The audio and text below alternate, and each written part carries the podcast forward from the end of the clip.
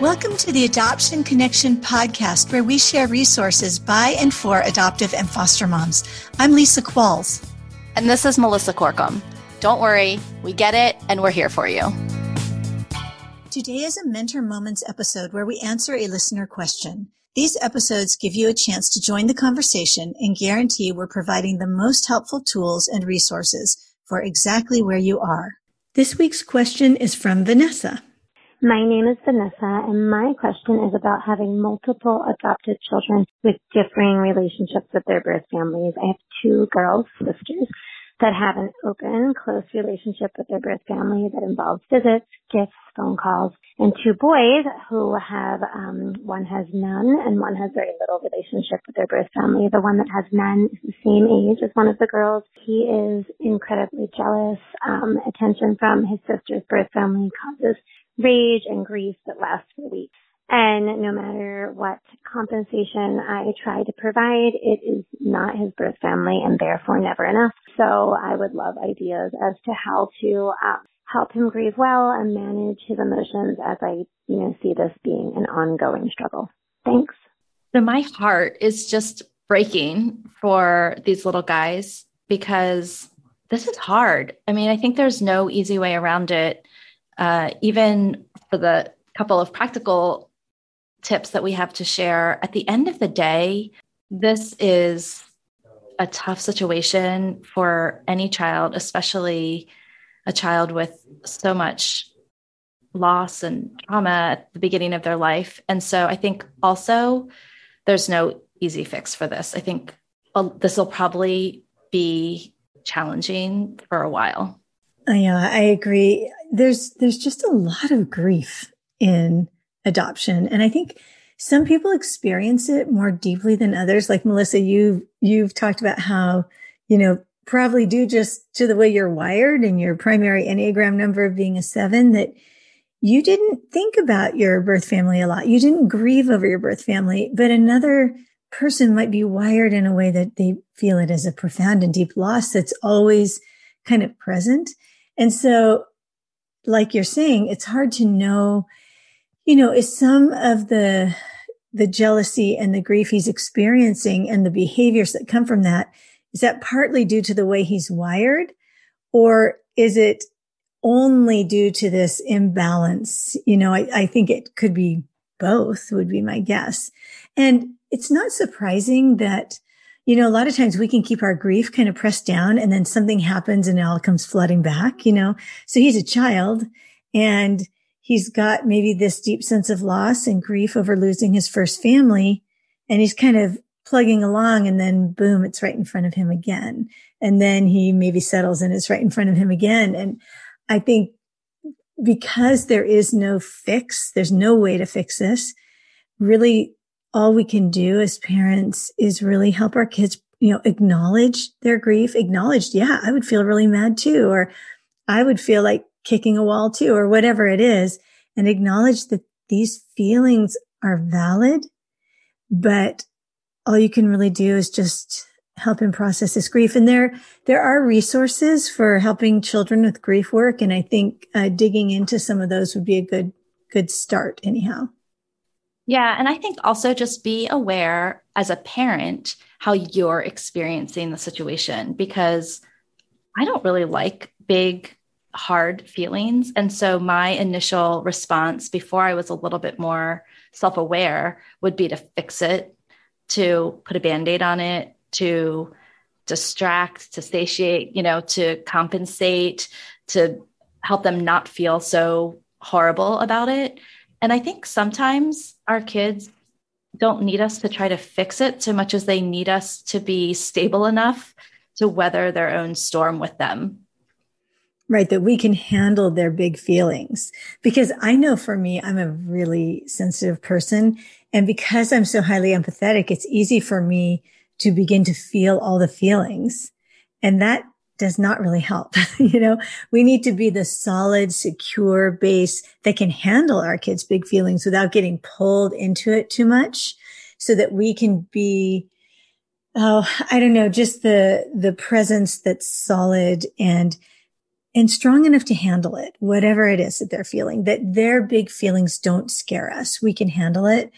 And it's okay for them to have big feelings because this is, I mean, we know we talk about this as, as the primal wound. This is a very significant wound to lose your first family. Yeah, I would say also, Lisa, you alluded to this a little bit, you know, kind of based on the way our kids are wired, how they experience the world. I know in our family, we have a daughter who kind of just always felt like she didn't belong. And she would say things like, You love all the other kids more, or, you know, I wish there was just someone in this family who looked like me, or I wish I, you know, you don't get it because I don't look like you, and all of these things. And, you know, the ironic thing is, is that she was just happened to be in, adopted into a family where a lot of us actually had similar experiences. You know, she has two siblings who were also born in Ethiopia. Uh, she has a mother and an aunt and an uncle who were all born in different countries who don't look like their adoptive parents. Um, you know, half of us don't know our actual birthdays. Hey there, we're jumping into the middle of this episode to make sure that you know about our new interactive workshop that's coming up. It's on overcoming blocked care. You see, when our children experience early adversity, it activates a premature defense mechanism that may put them in a chronic state of survival. This results in something called blocked trust. As a result, some children do not respond to our efforts of caregiving. You may begin to feel ineffective and experience a sense of apathy called blocked care. In this interactive workshop, you will learn the brain science to understand your feelings and make powerful changes. You'll gain the motivation and endurance to pursue a relationship with your child you will overcome feelings of shame and guilt, and you'll learn step by step practices you need to reclaim the parent you know you can be. For more information or to sign up, go to theadoptionconnection.com slash blocked care. This will be a great refresher for those of you who have already done some blocked care work with us or a great introduction if you've never even heard of blocked care. We hope you can join us on Tuesday, May 25th at 1 p.m. Eastern, 10 a.m. Pacific. Now back to the episode. Half of us don't know our actual birthdays. So I would say also, you know, this situation of having a different level of openness in adoption, especially if you have a child who's feeling a deep sense of loss, this is a very convenient point where all of that grief can kind of shower out, like Lisa was mentioning. Um, but I think, you know, with the help of a really good mental health provider, um, like Bryan Post talks about, like um, ignore the behavior, not the child. And not that this isn't a significant reason to feel loss, but don't get maybe too distracted by this particular situation. There might be a lot of other foundational pieces to help your child with that from the foundation up may, you know, help not just this situation in terms of coping and feelings and processing, but also a lot of other, you know, maybe sticky points or tricky points in your family's experience. And in this question, you know, I don't think Vanessa mentioned the age of her kids, but if this child, if your child's having really big feelings in the moment, you can't do this, but when things are calm, you can say to your child, Hey, I know it feels, it seems to be really hard for you when your sister has a visit with her family or something and ask him, you know, is what do you think would help? What do you think would make this better for you? Because we can't change it, but I want to help, help you with the feelings. And who knows what a child might come up with? Like, well, I'd feel better if you jumped on the trampoline with me, or, you know, it might not be something huge and profound. It just might be a way that he feels like he can manage some of his own feelings with your support. Yeah, I, I think the other thing that strikes me is I think when kids are really struggling, it's really helpful to know their love language and to know in what ways we can do the best that we can to help them know that they are loved in the situation that they're in. And of course, it's not going to fix it, but if they're love language is gifts and we're constantly using words to say, you know, I love you, you're still a part of this family, you know, then there's going to be this like crisscross, you know, the crossing of wires. And so, um, if you're not familiar with love languages, we'll put a link in the show notes to today's episode. I think knowing our kids' love languages is, you know, there's there's only five, and it's so helpful because it helps us be the most efficient with the way that we interact with our kids. You know, helping them kind of fill up their buckets the best.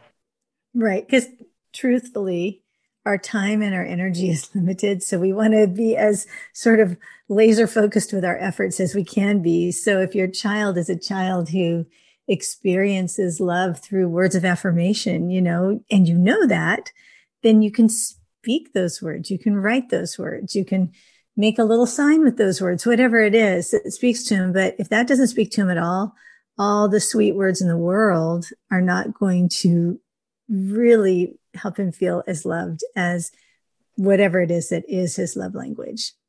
Yeah, absolutely.